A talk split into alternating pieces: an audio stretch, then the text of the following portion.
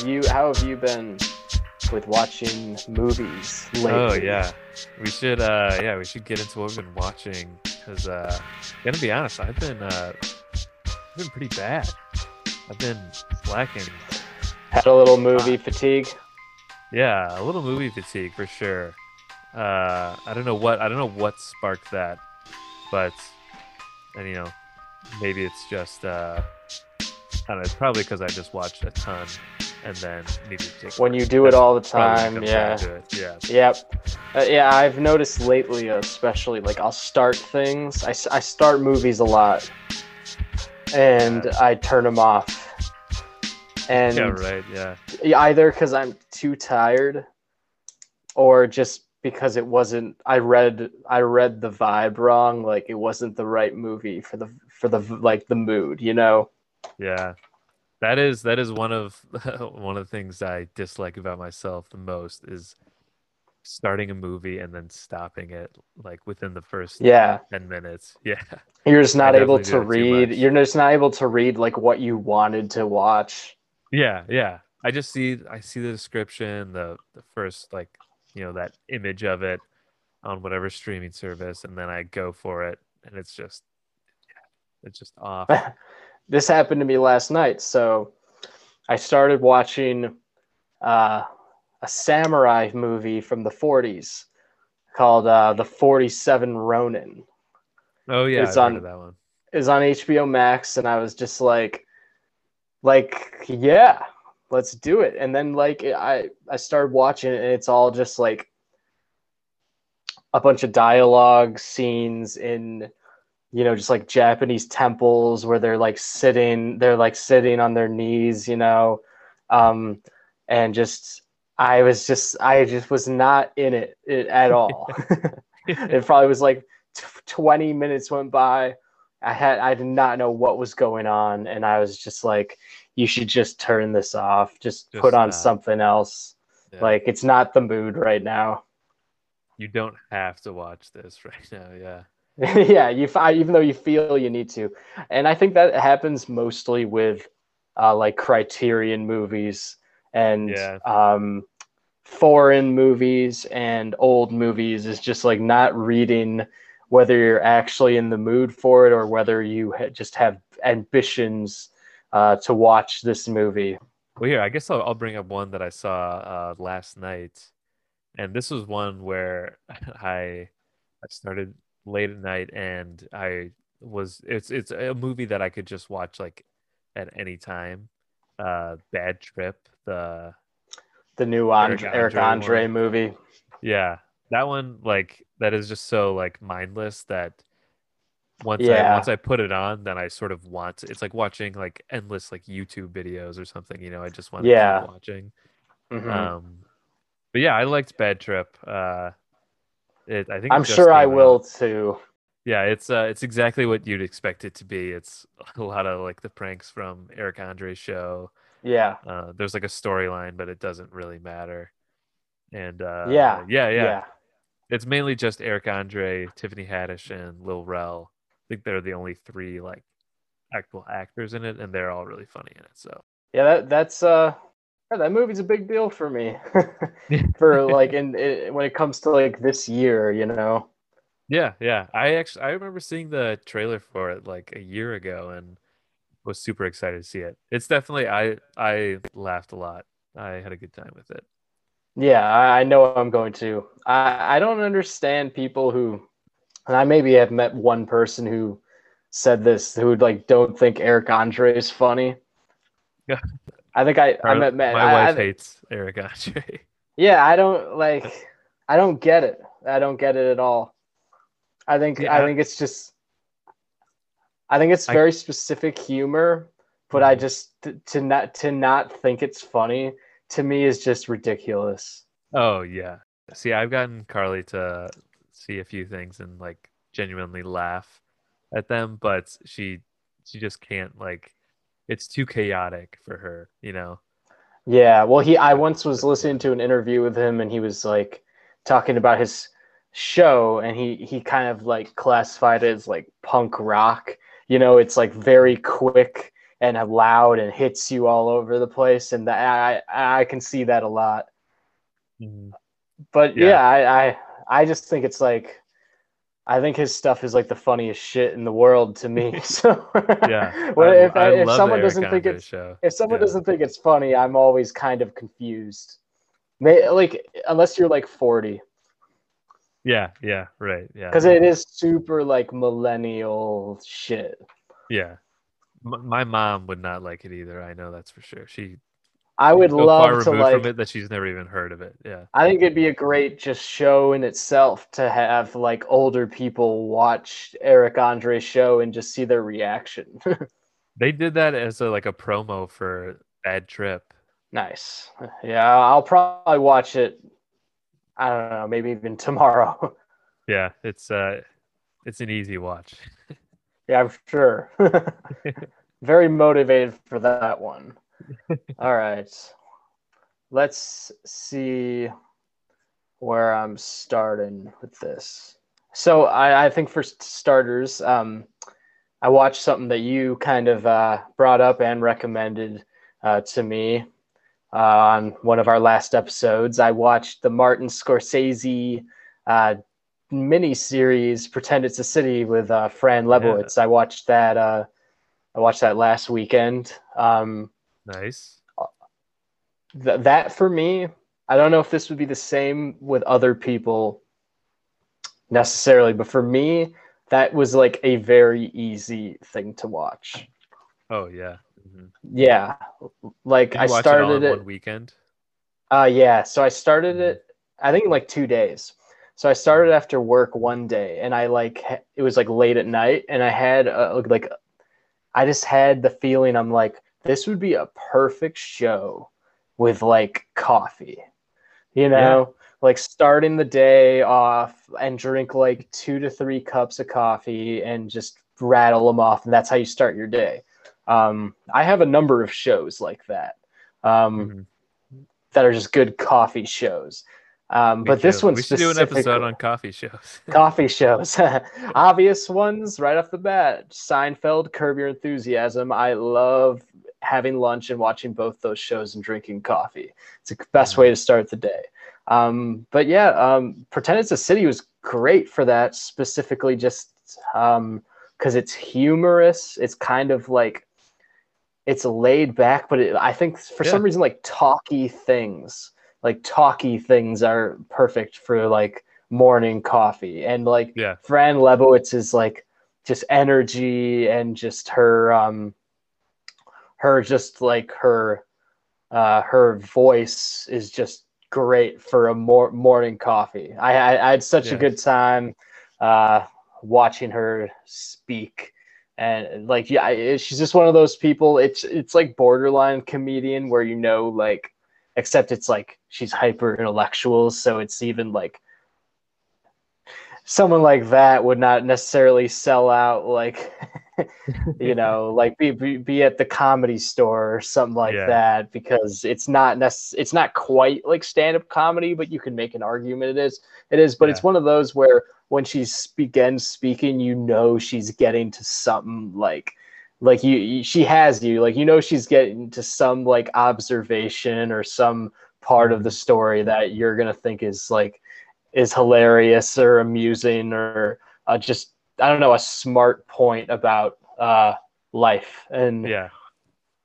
It's even if Yeah. you don't agree with her, she'll say something that you're like, "Oh yeah, like I didn't think about it that way." A yeah yeah yeah Everything she says is very like well thought out and articulated and yeah I feel like you could prompt her with any question and she'd give you even if she didn't know anything, she'd give you at least some good answer, whether it be funny or interesting. Yeah. Hmm And I mean, and guys who like are who do for guys who say like do a podcast, for instance, and Yeah. you know admire people who speak. Like she can fucking talk, man. Oh yeah, She- better than anyone. She Yeah. can talk. Like she, like man.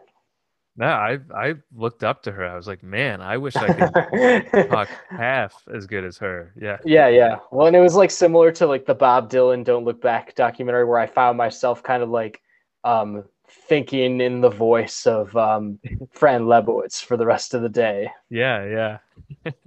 which I love. Yeah. We were like walking the dog and I was just, yeah, doing a Fran impression. Yeah, yeah. I mean, if I had Yeah. watched it more recently, I would try to do impression, but it's too. It's been a week, so I couldn't. Yeah. I I don't even remember what she sounds like. Really.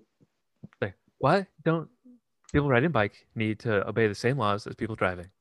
Yeah, riding yeah, bike. that's- Yeah, it's just yeah. That's not bad. Yeah. But yeah, I, we I've exactly what you said is the same thing that uh, that we were actually thinking about. Pretend it's the city. That was a coffee morning uh, show for us too. It, it was just like yeah, that's just like the vibe it gave off. It was like you know mosey on out of bed, get a coffee, just chill for a little bit and watch yeah. a couple episodes Yeah. of people just sitting around talking. Yeah. Mm-hmm. I also liked how it was like half about Fran Lebowitz and like half about New York. Yeah. Yeah, Yeah, just like good cool, good New York homage. I learned I learned a lot. I felt like I I felt like I knew New York more afterwards. That's for sure. Mhm. Yeah, she definitely goes into like all the intricacies of being a New Yorker, which is interesting. Yeah. And New Yorkers love to love to talk about how they're New Yorkers. That's for sure. Yeah. yeah. It it interested me how like there's like now in New York there's I don't know, there's like this obnoxious like um gentrified feeling to it and it's it's just like it's it's like so much about like being young and cool and living in, in New York. I because I I relate to that in like Chicago. Chicago's kind of like that.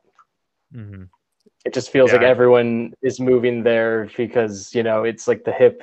Everyone, it's like the hip thing to do. That's that's how I felt about Denver too, which kind of turned me off. Oh yeah, Denver for sure. Yeah, Yeah, it, it and everyone everywhere feels everyone from like Illinois too. yeah, everyone everyone who lives in Denver is from the Midwest. Like I worked one of the companies I worked for in Denver, most people were between like 25 and 35 and almost everyone was from the Midwest and after college moved out there, which Yeah. is exactly what we did too, but uh but like there's a lot of places in Denver that just like totally like doesn't have like character uh and it's Yeah. all like made to be instagrammable. It has nothing to do yeah, with like the that um, thing the in Times. Square. yeah, right. Remember yeah. that? Like, what was that? Like the couches or whatever. Yeah, it's like why are the, the why are there these things Like and clearly there because like, you for know, people to go take pics, yeah, post on yeah, Instagram. Yeah. yeah. But yeah, pretend it's a city. Anyway, yeah. uh, Really- off track. Yeah. really enjoyed it and it's like we've been talk i've been talking this year um, we've been talking this year about those like scorsese style of documentaries i feel like now i've just like i've completed the um like that those at least the th- those of that style not Mhm. all of um scorsese's documentaries at all you're Yeah. further along with that than me Uh, well, maybe I am. I don't. I, no I you you lot. you definitely are your last episode the last episode you talked about like I guess that's true. Yeah. a, a bunch, yeah, that I haven't seen. And guess what? In the past, since we've done a last episode, I watched another. But, See, uh, yeah. but I, yeah. I am planning to follow, uh, follow you eventually and just watch more Yeah. when I, I have know. four hours to spare and watch George Harrison living in a Oh. material world. I forgot about that one. Yeah, I haven't seen that, but I uh, I did watch uh, a couple weeks ago The Last Waltz, which uh, is more. It's not really a documentary. It's a pretty much a straightforward concert film. Uh, The for band? yeah. Mhm. Um, but in like in between songs, there's uh, you know, Scorsese just talking with Yeah, members of the band. It's interviews. very very chill. Yeah. Um, that yeah, I love that. That was really good. And I'm I like the band, but again, very casually. Um, but I was still really into it. They had some awesome like guest performances in it too. Um, yeah, it's just it's just very like laid back uh experience. Uh yeah, I, I think you'll I think you'll like that one too. That one's on yeah Amazon Prime. I'm pretty sure. Nice. Yeah, I like the, I like the band. I've listened to the band. Not I'm not like super into the band, but I know enough to be like, all right, check that out. Yeah, you'd recognize a bunch of the songs, I'm sure. Yeah. yeah. All right. So for some reason, I'm like looking forward to talking about this next film that I watched.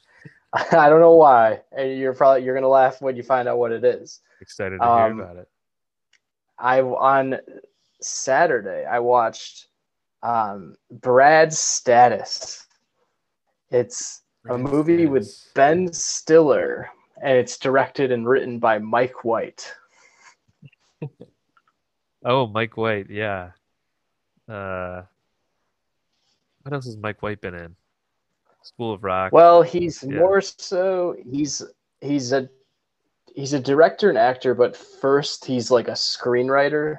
Writer. Um yeah. his he's only really directed Brad's status. Um, but he's he's written School of Rock, Nacho Libre, um, Orange County, uh, The Good Girl, uh, Beatriz at Dinner, um, just all movies that I really like. So, mm. I mean, Mike White isn't like very i don't know he's not like huge for everyone but I, for me for me i'm like oh shit it's mike white he's i love him you know yeah. um he was so on Brett, uh, he was on the amazing race too i don't know if you ever watched that no no uh, yeah like the reality show where they like have a bunch of challenges around the world. Yeah, he was on that with his dad, and that was yeah. like when I, I only knew him as the guy from School of Rock. Yeah, I mean that's always what I've known him as. And then I watched like more scripts that he wrote, and I was like, and I've pretty much liked everything that he's written a lot. And yeah, and and School of Rock was a one of my favorite movies as a kid. So Mike, Classic. just for the even if he didn't do anything else, I would have been like, oh my god, Mike White. Ned Schneebly. Yeah. Yeah, exactly.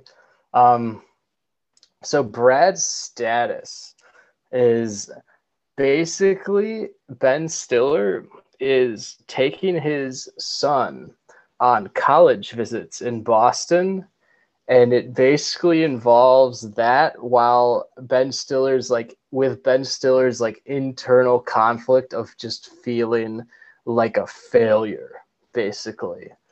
And that in a way in ways is like one of the most like it's like one of the most like um, cliche predictable premises that you could conjure up.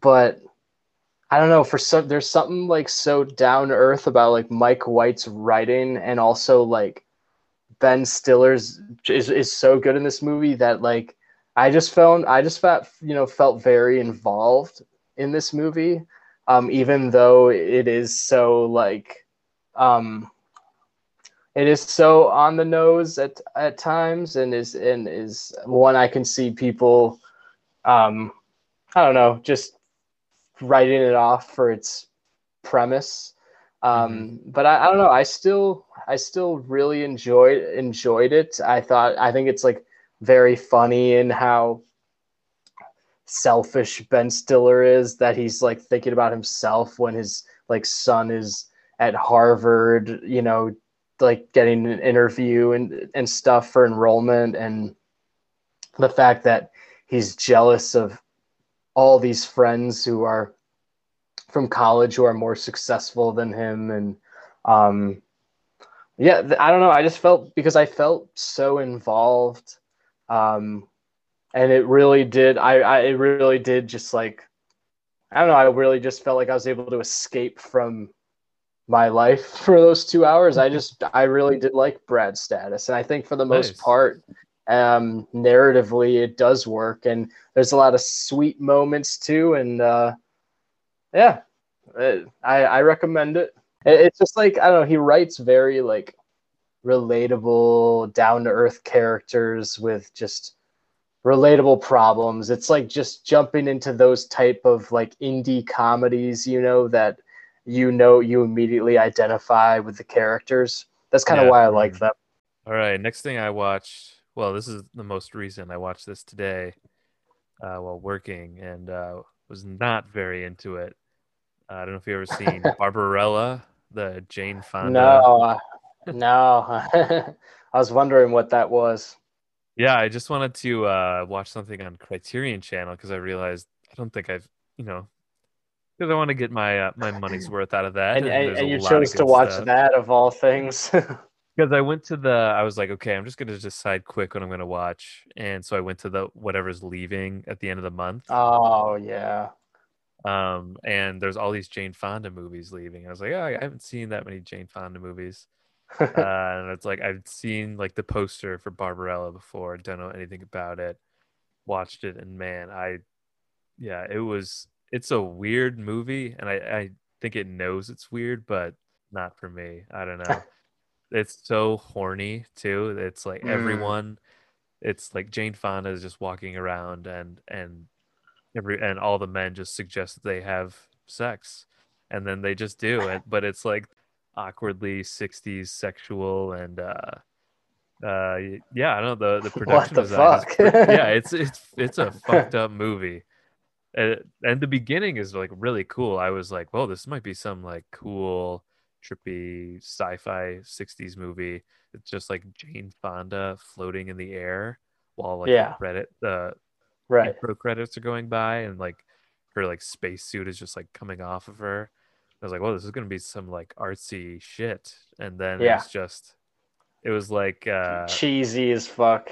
it was like B movie Star Wars porn almost. Yeah, it was it was weird. Uh, but uh, yeah, I don't, maybe that makes someone out there want to watch it more. I'd still uh, I'd still recommend seeing what it's about, but I don't blame you if if you need to stop like half an hour in. I I wouldn't blame you either. One thing I've started to do on the Criterion channel, instead of going to the end of the month thing, I've like go through the collections and Mm, I try to like pick some from that.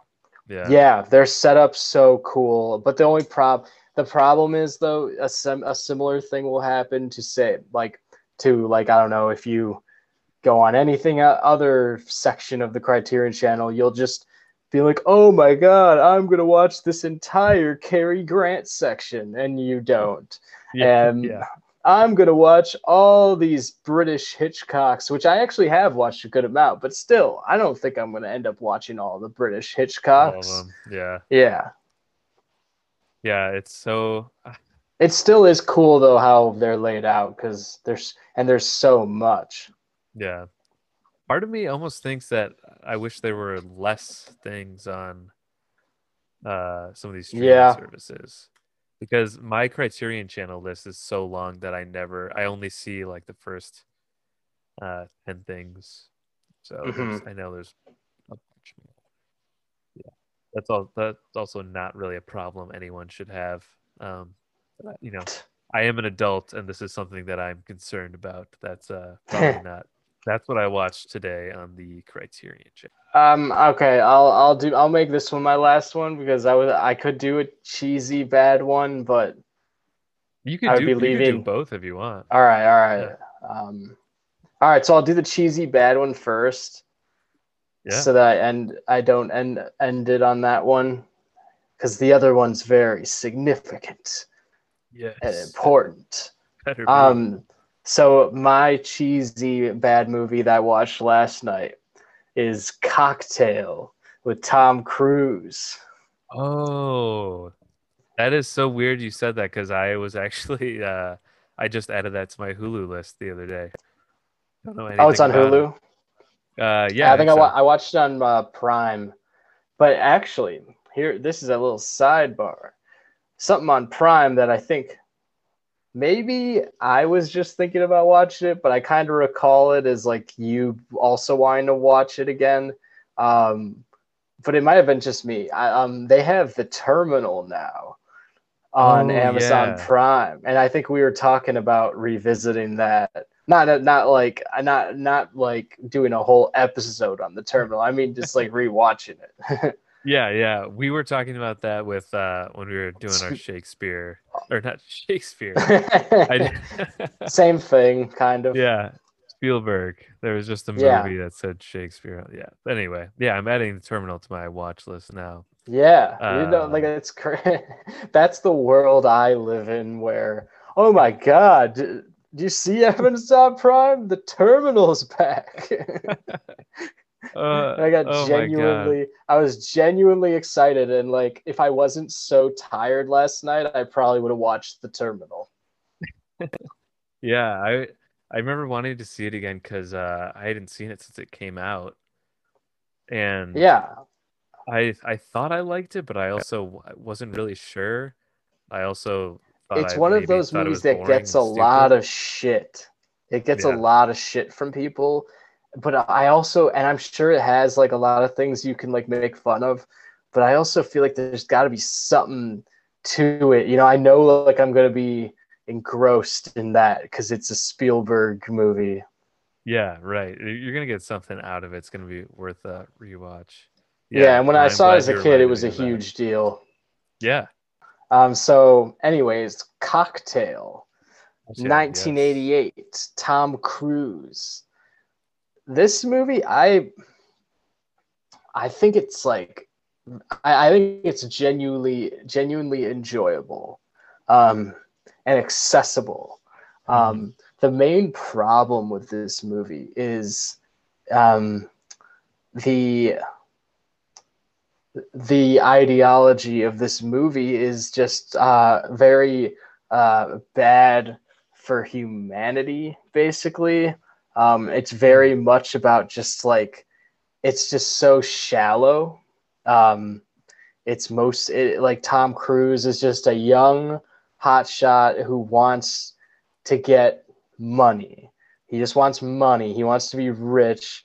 And he's like studying business and he's becoming a bartender. And for some reason he becomes like a like a like an almost like you know as famous as a, a bartender can get basically like he starts getting Mhm. like hired out at giant you know clubs and stuff to bartend because he flips the bottles around and stuff like that and you know what i mean cool like shit, yeah. yeah, does all the cool bartender things, and he's you know hot young Tom Cruise and stuff, and so, and it's not even like there's not even like a point where in this movie where Tom Cruise like you know like a Scorsese moment where like Tom Cruise is like learning his lesson from greed or like Wolf of Wall Street the chickens are coming home to roost sort of moment. Like he doesn't Mhm. really learn his lesson ever. He never like the movie never alludes to the fact that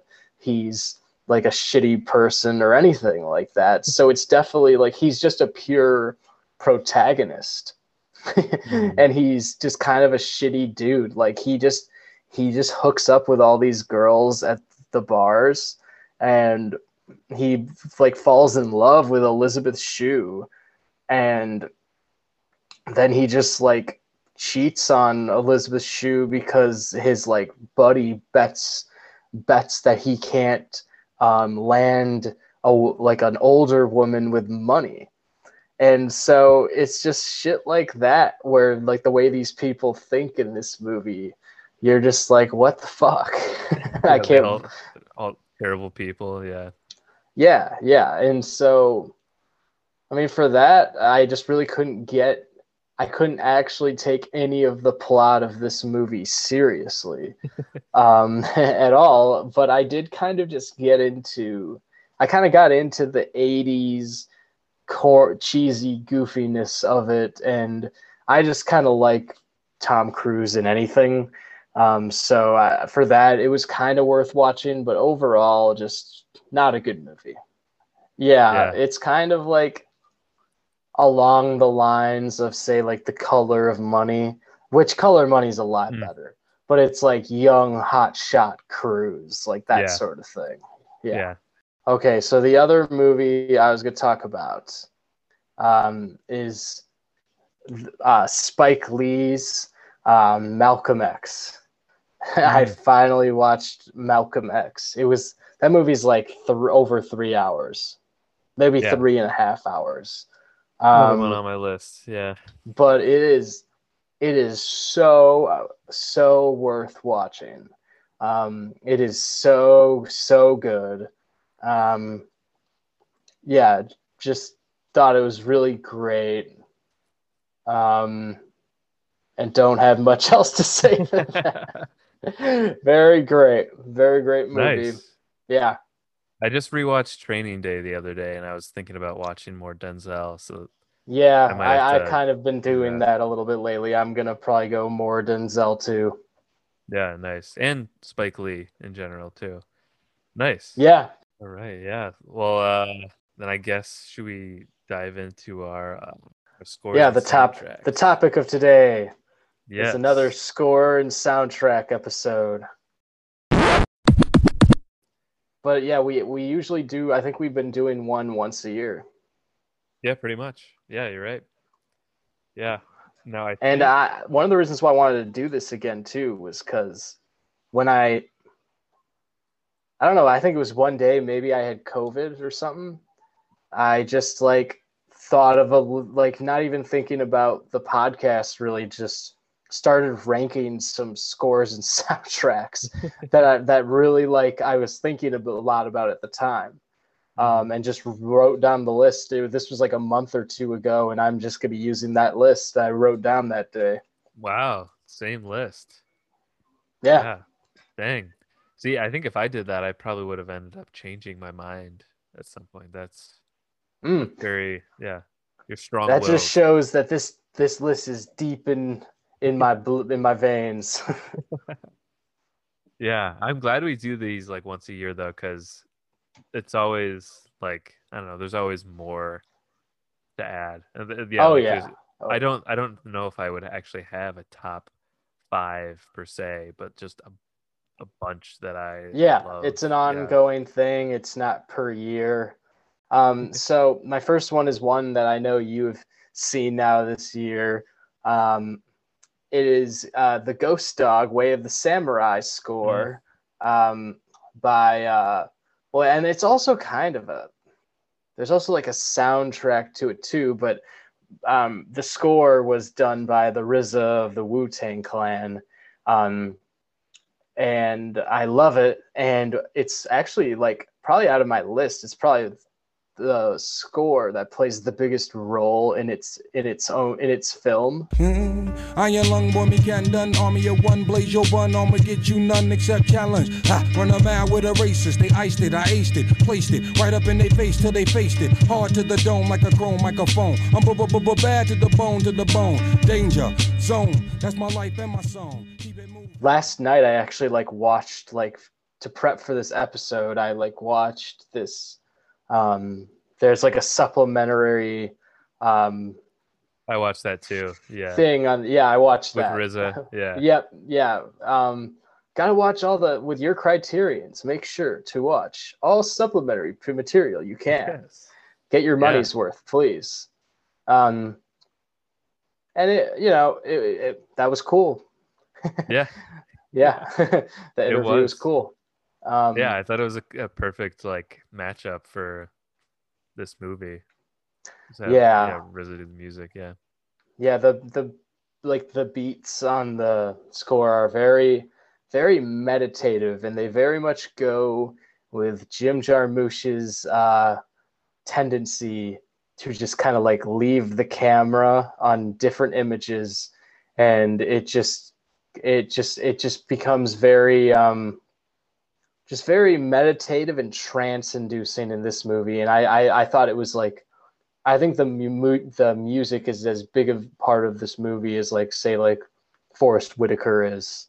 Um, so Yeah. yeah, that's def- that's just why I had to put it on there. nice. I actually thought about uh, adding this to my list. All right, well, I don't know about you. Mine aren't in uh, necessarily like an order of like best to worst. It's just kind of Yeah, mine aren't really either. or worse or not even worse, but yeah. Um anyway, first one uh I'll bring up is Little Shop of Horrors.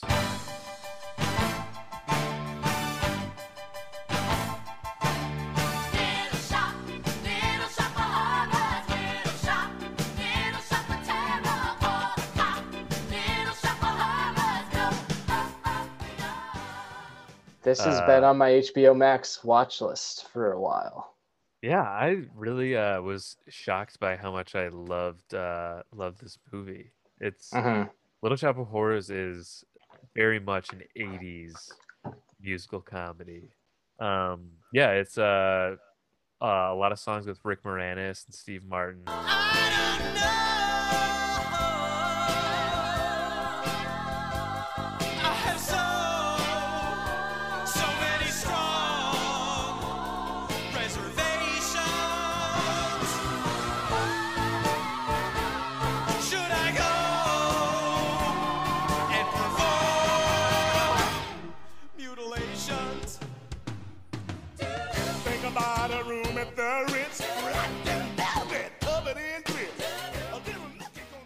Uh, Yeah. movie that has like genuinely fun, good musical, uh, you know, a musical to it. So uh, yeah, I really should watch it. Yeah, Yeah, that it's good, motivates me yeah. to watch it more because I, I think I I just like forgot that when you told me about it that it was a musical. Mhm. So that motive that definitely motivates me to watch it more. All right, my next this would be a soundtrack. My next one is a definitely a soundtrack. Mm. Um of one of my now I can say one of my favorite comedy movies. Um, yeah, and a movie, and Wow, and also bold. one one of the first comedies I ever saw as a kid. wow. This it is the soundtrack of Night at the Roxbury. What is love? Baby,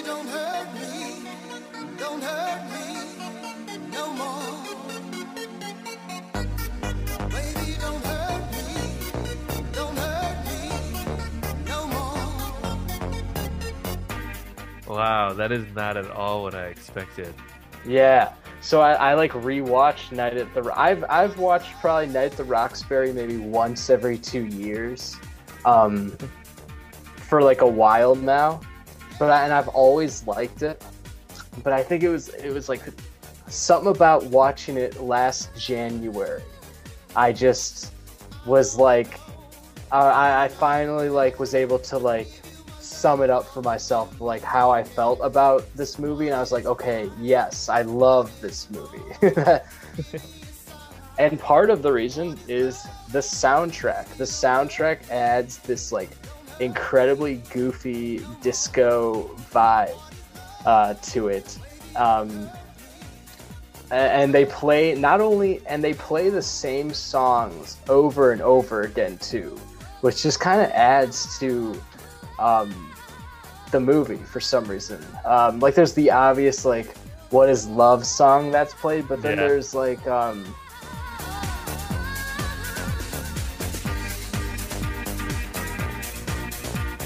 like there's like this song. This song plays like whenever they get to the Roxbury, and it's just I don't know. It, it makes me laugh and it makes me smile every time.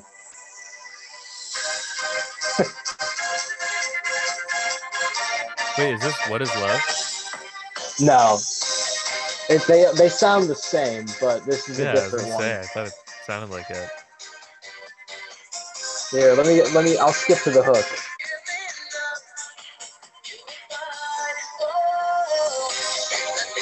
Oh yeah. I know. Yeah. Oh, And, and Will, Uh, Will Ferrell's just oh. going like, Will Ferrell's just going like, "What's up? What's up? What's up? What's up? What's up?" And, and and then you get to you you find you meet the club owner and he's like, "What's going on, boys?" I and he's like talking about Colin Quinn. He's like, "I love this man." And it's just Man. I don't know this the soundtrack along with this movie uh, is just very much gold for me. Um, there's so many great needle drops that go with um, like they play "Staying Alive," which is one of the most typical songs in movies, but it shows the two um, walking down the street wearing like such like ridiculous clothes listening to Yeah. headphones and then they like run into a girl immediately and start trying to hit on her that she like hits like will ferrell in the nuts or stay she hits them both in the nuts and they just like start walking again. Yeah, I'm like I I'm just like all for I'm just all for this movie. All Wow. for it what it has to offer. Nice. Yeah, I wasn't expecting that. I've seen I've seen Night at the Roxbury a couple times, but I don't even remember the last time I saw it. yeah, like there's you something like it's like one of those where it's like a whole the whole thing's like a sketch, you know? But Yeah. at the same time, um, like these characters are so real to me. Like I feel like I've seen you see guy if you ever go out anywhere, you see like really douchey, stupid, like immature guys like this that are just scoping the clubs, like Yeah. clearly trying to just get laid. And one of the funniest parts of this movie is that they're both like they're both like virgins. you find out later that they're virgins and that this whole time they've just been at the clubs scoping like you know bobbing their heads to the side like a couple of idiots That's as far as Um, they get. Yeah. and they're just like they're just rich they're just rich fucking like you know living off their parents like Idiots. Yeah. clubbing idiots like i just i think it's the funniest thing um and and chris Kattan and will ferrell are just uh chris Kattan especially is like like for me when it comes to an actor bouncing off will ferrell it's like as as good as john c. Reilly to me. Like chris Kattan is so good in this role. Um yeah. Is this Love- love this the- up love this there in terms of uh in terms of SNL movies? Is this one of your, your You know, ones, I won't make any claims because I haven't seen. I am not as well versed on SNL movies as um, Oh, others. So, but I would say for me personally, it's like my favorite. Definitely my favorite SNL movie. Uh-huh. Nice. Like, like, like I grew, I grew up watching it over and over again. I think, and I think I finally like, um, I finally see it in a way where I'm like, okay, I can love this as an adult and just keep on watching it. You know yeah. from now mhm. on and I, I enjoy it as an adult you know i've like yeah Uh, all right. Um, my next one. Now, this one, I I'm gonna be honest. I couldn't remember if one of us had said this in a episode before. I was just feeling it, so I'm gonna do it anyway. Uh, but it's the Truman Show.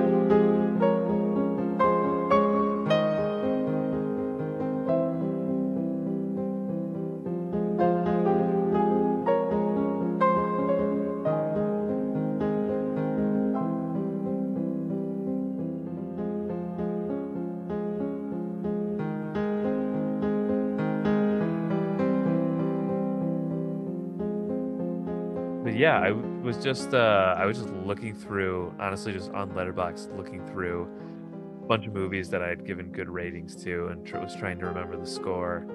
And this one stuck out to me, and then I went back and listened to it, and this is uh, yeah, this is a really great score that uh, the Truman Show has. It's uh, there's like perfect moments that fit with the sort of like you know cheesy.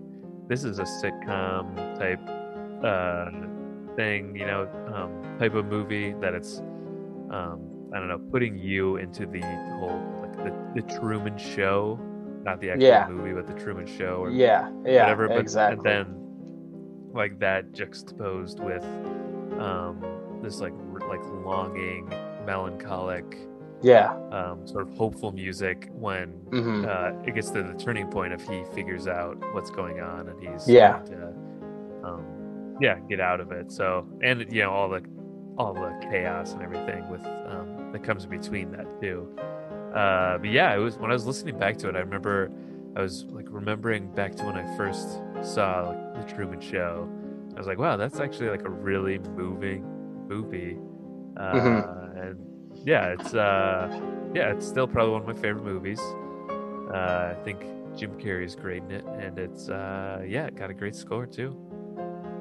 Yeah i actually don't i don't remember the score at all from this movie but i'm sure it's great um just because i love everything about it about the movie Yeah. so I had to be reminded of it for sure. It's not, um, you know, there's not like many like specific themes that are memorable about it, but but well, I mean, it's memorable, but um, if you like heard it, it, you wouldn't necessarily know right away that that's like.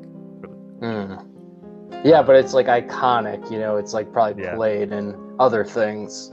Yeah, yeah, and uh, yeah, I guess maybe the one that stands out the most is probably you know towards the end when he's, you know, it's the In the water. the movie. Yeah, Yeah, yeah, yeah, yeah. uh, yeah, yeah. That's my next one. Nice. That's a good one. All right, so my next one is another childhood movie. Um and with music that I grew up like listening to. Um it's from the it's the soundtrack of the Fast and the Furious Tokyo Drift. Hmm. Wow. Yeah, so I Do don't not think you, I don't think uh, have you seen this movie? Yeah, I saw Tokyo Drift back in the day. This yeah, so this is a movie I grew up like I grew up loving and I've like I've continued to like it into adulthood.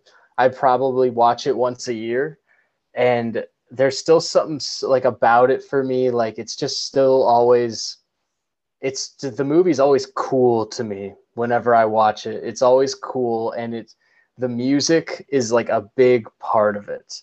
Um it's the music is like very all over the place like the soundtrack but uh, Mhm. mostly what it is is like it's like foreign like hip hop that you would have never hear otherwise um and it just really put it really makes the movie's very much about like moving to another place and entering a new world it's it's it's the point break the fast and the furious one like all that shit done again but this movie it's just Mhm. it's just done very well and um, um the music's uh the music's a big part of it. Um like it's got like Don Omar. Like this this song drops when like Vin Diesel is shown it. He makes a cameo at the end of the movie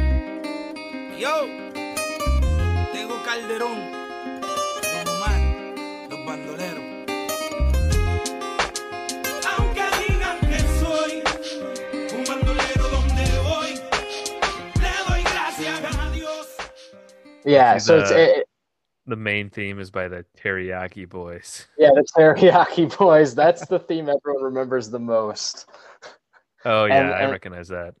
Yeah. I can't I it's just very special to me spec- like it's it's special to a lot of people. I'm not going to take full ownership over it, but I, like I will say like if someone's not super into it like I am, I'm not going to like blame you because it's just something I grew up liking.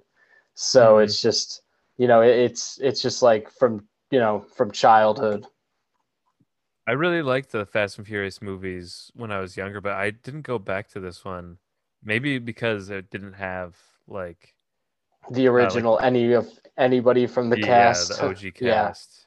But yeah, Vin Diesel does have a cameo in it, right?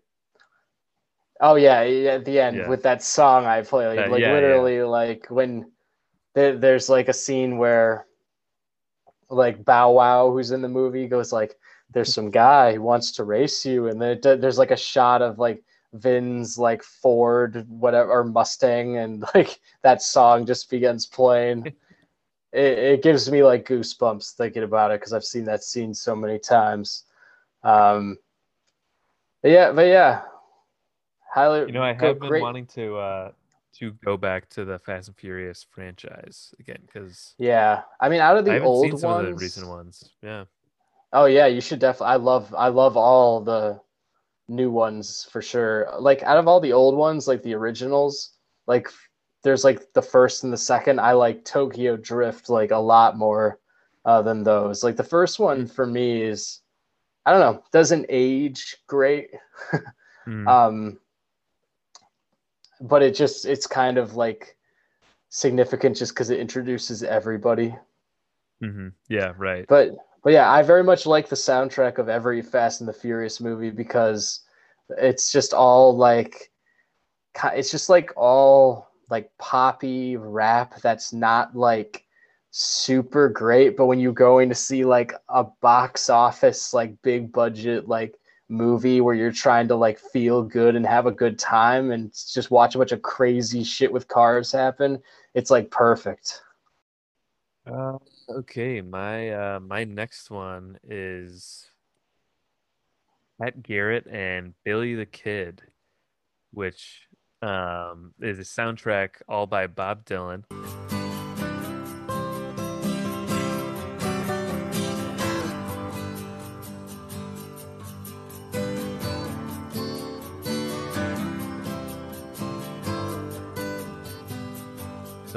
Yeah, you were telling me about clearly. this.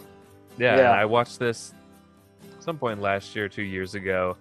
Um, and yeah, I didn't realize that Bob Dylan did all the music for it, and he's actually in it too. I don't know if Mhm. he actually has any speaking lines, but um, um, but he's in it, and uh, I think ninety percent of the music is all just for the movie. But then there's also "Knocking on Heaven's Door," uh, which is one of his uh, biggest songs, obviously. But uh, yeah, the rest of it is really good. It's uh, this, this honestly just feels like a uh, um, yeah, it's it's a western. Feels like a '70s movie, um, you know, set in the old west, and I think a lot of it has to do with the uh, the soundtrack from Bob Dylan too. It's just very, um, it's just uh, yeah, it's just the epitome of like Bob Dylan's music. If you were to picture like Bob Dylan's music into a movie, this would be it. Uh, and yeah, it, it fits so well, and um, yeah, I just think it makes sense that Bob Dylan would have music in a uh, in a western like this. It- Is it like um how like McCabe and Miss Miller who did the I'm trying to find who did the score for that. Oh, Somebody did. yeah, Leonard Cohen. um, Leonard Cohen. yeah, it's just very sort of like chill and laid back. It's good. Yeah, I li- I Um, like that. I like that yeah. a lot. Something that reminds me of is actually some uh, a recommendation I have. It's a Jim a Jim Jarmusch movie called Dead Man. Uh, Oh, the yes, score is been wanting to done by that. score is done by Neil Young. Um, Oh, nice. And that so Neil Young, it's just like a bunch of Neil Young guitar riffs that are so cool. nice. Over all this chill like Jarmusch stuff. Yeah, yeah. You know, as much as I love Morricone and uh, all the big spaghetti western scores, um, like yeah, like this is really not, like something like McCabe, Mr. McCabe and Mrs. Miller, or Pat Garrett and Billy the Kid. Like it's It's nice very having a- different. yeah, mm.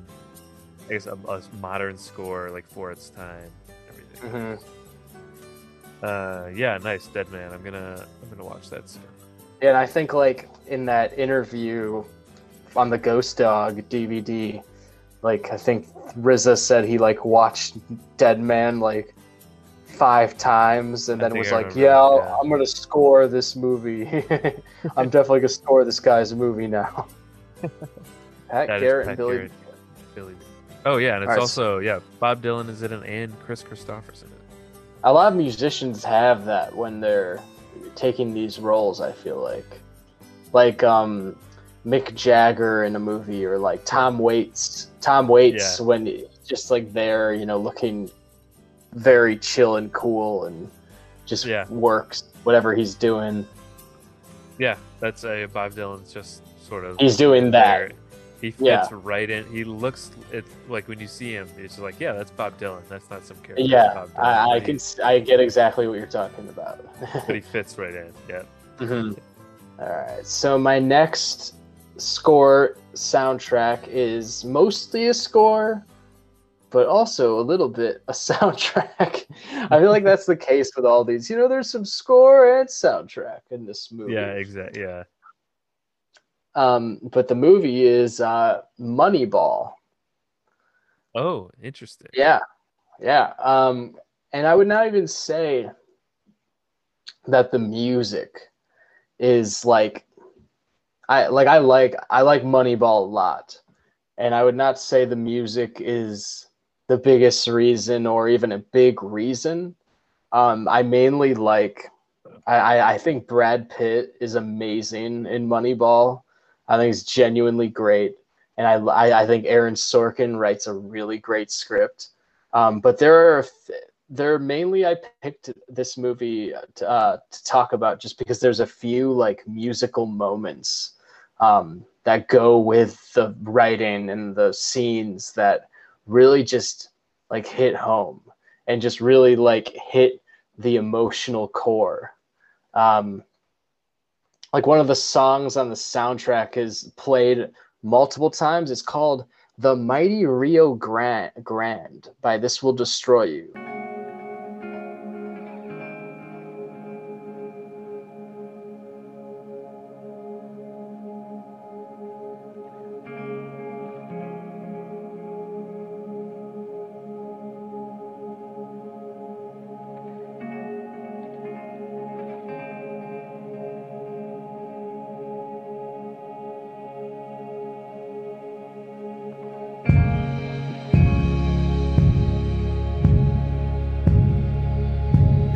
It's I know you- that song. You have heard the song, you know the song. It is played in this movie like three or four times, but it like it just works like so well.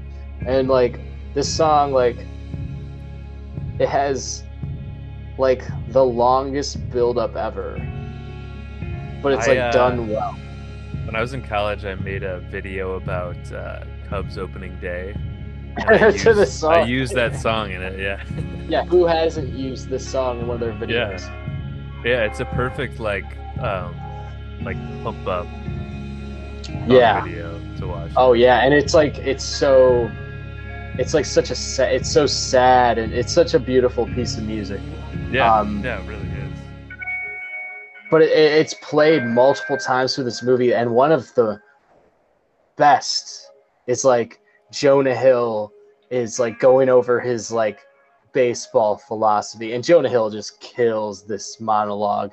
He goes over the fact that like so many players are undervalued, blah blah blah, and that wi- they you know like other organizations don't see the players this way, but we will see them this way. And he's go, going through this whole plan to Brad Pitt on how they're going to do this.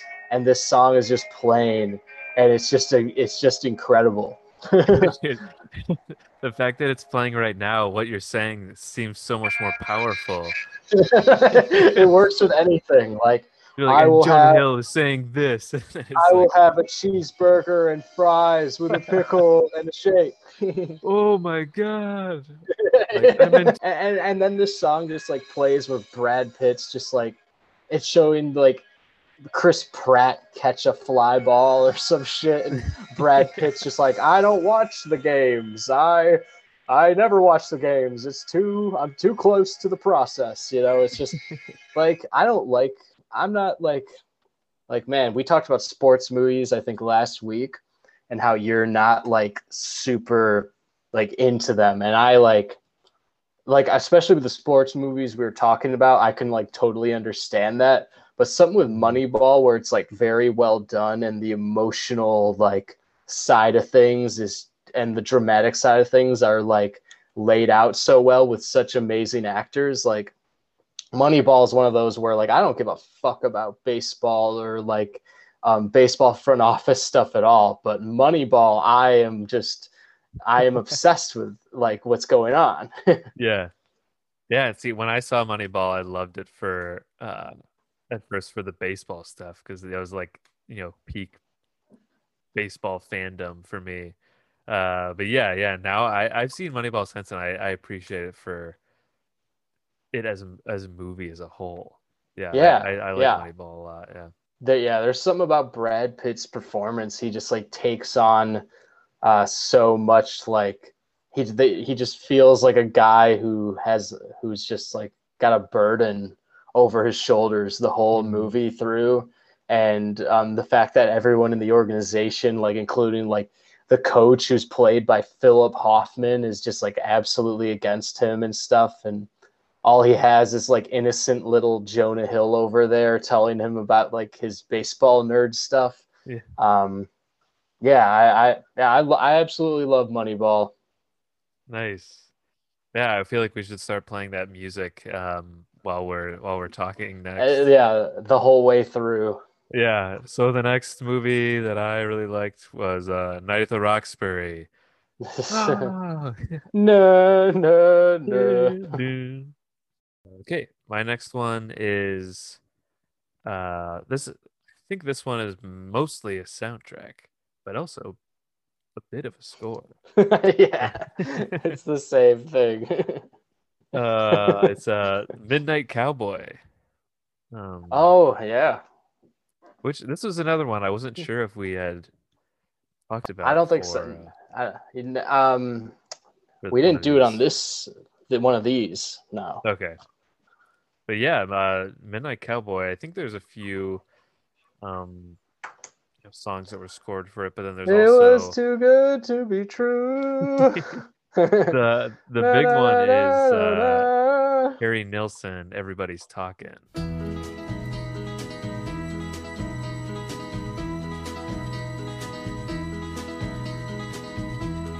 Everybody's talking at me. I don't hear words they're saying. Where it's you could just see you just see Jon Voight with his cowboy hat walking through New York Yeah. City, and Everyone's talking. I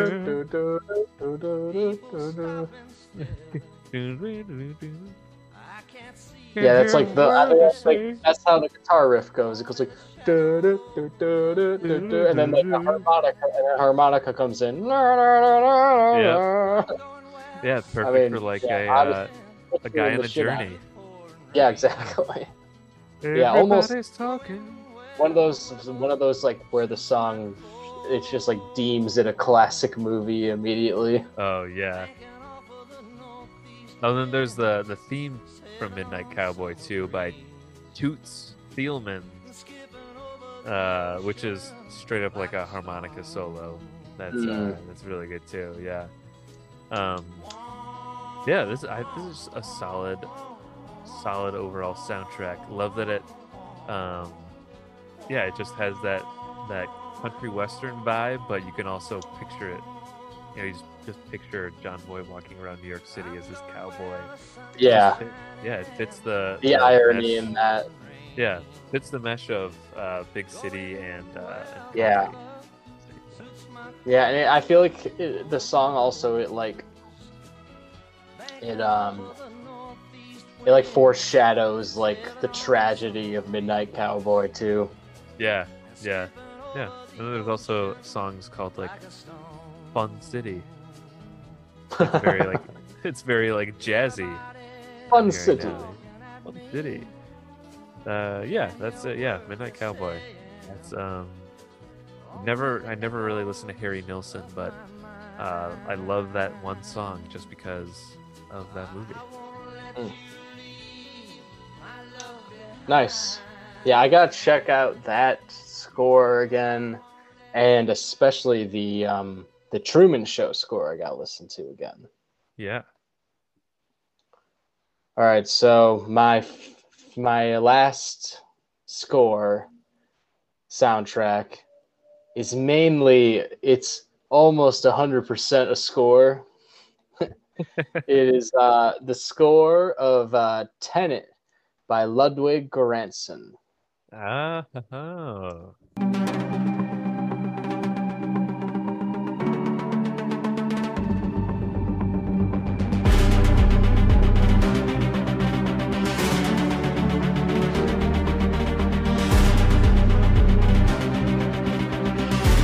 And it's I thought this was a good one to bring up just because uh, we've been talking about Tenet um, a lot this year.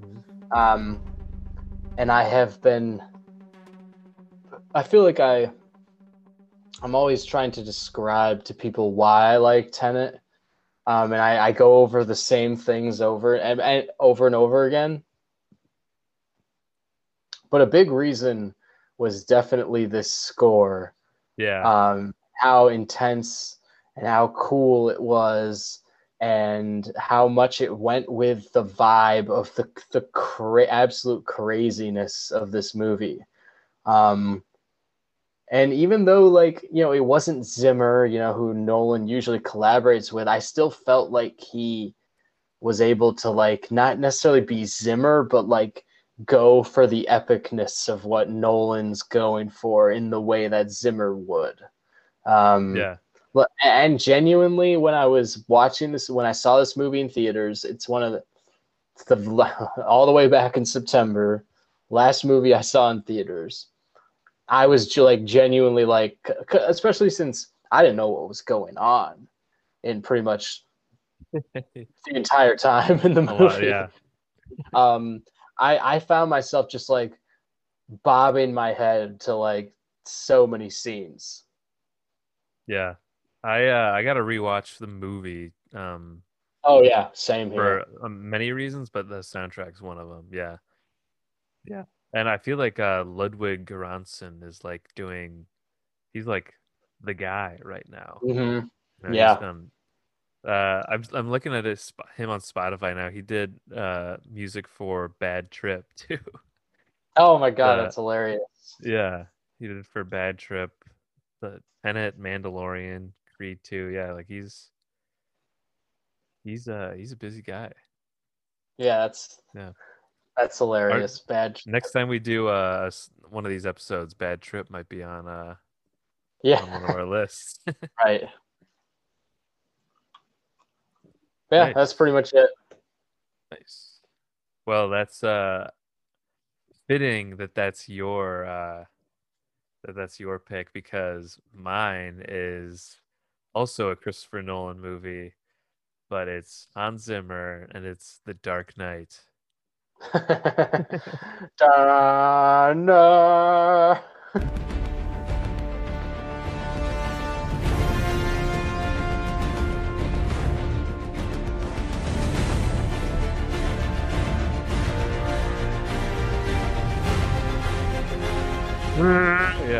Those like big ass crescendos. Well, Yeah, like that's- actually, I think that is more so the score of Batman Begins, and then they reuse it in The Dark Knight. Oh, you know, you may you may have a point. I know it that well because, like, because legit, like that is like the Batman Begins score is Zimmer just going That like no, Yeah. no, and I think they bring it back. Yeah, that I mean, that is the most memorable one for sure. Um, yeah, I love that main that main theme. I had to, yeah, I, I had to just go all out with something that I, I, I you know, I'm, I love The Dark Knight, and I, I definitely have, i watched it so much growing up. Uh, I've always really loved the score, and uh, yeah, and and the uh the different themes regarding uh the Joker scenes where it's like using these strings and it's very like yeah, it's like, very, very tones. It's like like a lot of high pitched tones, and then yeah it- like a lot of, little like- scratchy then a lot of heavy like dun when like he just like slits the guy's fucking mouth open or whatever when he's telling God, a story yeah. you know like yeah like yeah there's a lot Yeah. of like a lot of this movie is like tones for like very intense fucked up things Mhm. Yeah yeah really yeah. That and it's yeah it's almost like uh like psycho at times the the strings are just like screeching. Um Mhm. yeah I, I i I really loved uh loved Dark Knight soundtrack and I, I felt like I just had to uh to put it on my list one of these times. So, Yeah. so now's the time yeah. I think all all the the batman scores were on point yeah. Even like with the dark like the dark knight rises i like have like a lot of problems with that movie. Like the the score is arguably my favorite part because i just thought i thought like just deep yeah it, they nailed it for that. Yeah. uh, it's always like like there's this um one uh number that's always played in the middle of like you know nolan's like cutting between three different things and like someone's driving for some reason like trying to get somewhere like like um like jim gordon's like we gotta get to fifth yeah It's yeah yeah blowing up. and it's just like duh duh, duh, duh, duh, dun. yeah. That that's when like, "Oh my very God." loud. Yeah. Yeah, That, yeah, Yeah. that Whew. is when it really it's a rush. just Like that's Yeah. yeah. That you're like, this is a fucking movie. movies. Yeah. yeah, Yeah, that's like the the ending. Um uh I, man, I was like obsessed with this when I was younger, but the the very end when uh yeah, Commissioner Gordon is like talking um to his son like about why Yeah. Mm-hmm. Batman's running and he's like he has because he has to because we'll hunt him and it's just like don't, don't yeah yeah. and then it's just like and building up building starts- up It starts to then it starts to play like the Batman theme again, which is like when it's in that movie. Yeah, Yeah, and then it yeah, like it like slowly builds up, builds up, builds up, and then it shows the Dark Knight, and then it's like yeah. dun, dun, and he like dun, he, he's kind of like just pulling out of like I don't know, like one of the Wacker Lower Wacker tunnels. Yeah. mhm, yeah, It's- yeah, yeah, I, I that- love that moment. Yeah, hmm I. Yeah, I definitely don't find it to be a perfect film by any means, but Yeah, I can't help but like love so many things going on. yeah, Like uh, mhm, like usually I like look like every other scene I'm looking past like wait, what the fuck is that? you know, like Yeah. I don't know, some like a bad line reading from an extra or something like that, like mhm. no more dead cops or something something yeah, like that. yeah, a lot of over dramatic. Also for me makes like a movie very fun because I like it when a movie takes itself too seriously. Yeah, I'm glad you brought up that line. No more dead cops. No more dead cops. He should turn himself in. And you're just like always remembering that guy who had that line. yeah, right. Yeah, that one random extra that got lucky to have that line. It's Yeah. like, you're like things are worse than ever. And Aaron Eckhart's like, yes, they are. Yes, they are. Yeah, I always think about that guy in the boat too. Uh, in the Dark Knight when it's like they have the convicts and the citizens, and they have to decide. And there's the one guy who he's he's like, "All right, I got the balls to do it. I'm gonna do it." Oh, Like I yeah, always yeah. remember- yeah. like that guy. I don't know. For some reason, his uh, character bothered me, but in a way, in a memorable way. Yeah. yeah. These guys, they had their chances. Yeah. oh, that's too good. Yeah, that's Yeah. funny. Well, anyway, yeah, that's our uh that's our, our updated uh scores and soundtracks list. scores, scores, but uh, also kind of Also soundtracks. soundtracks. Yeah.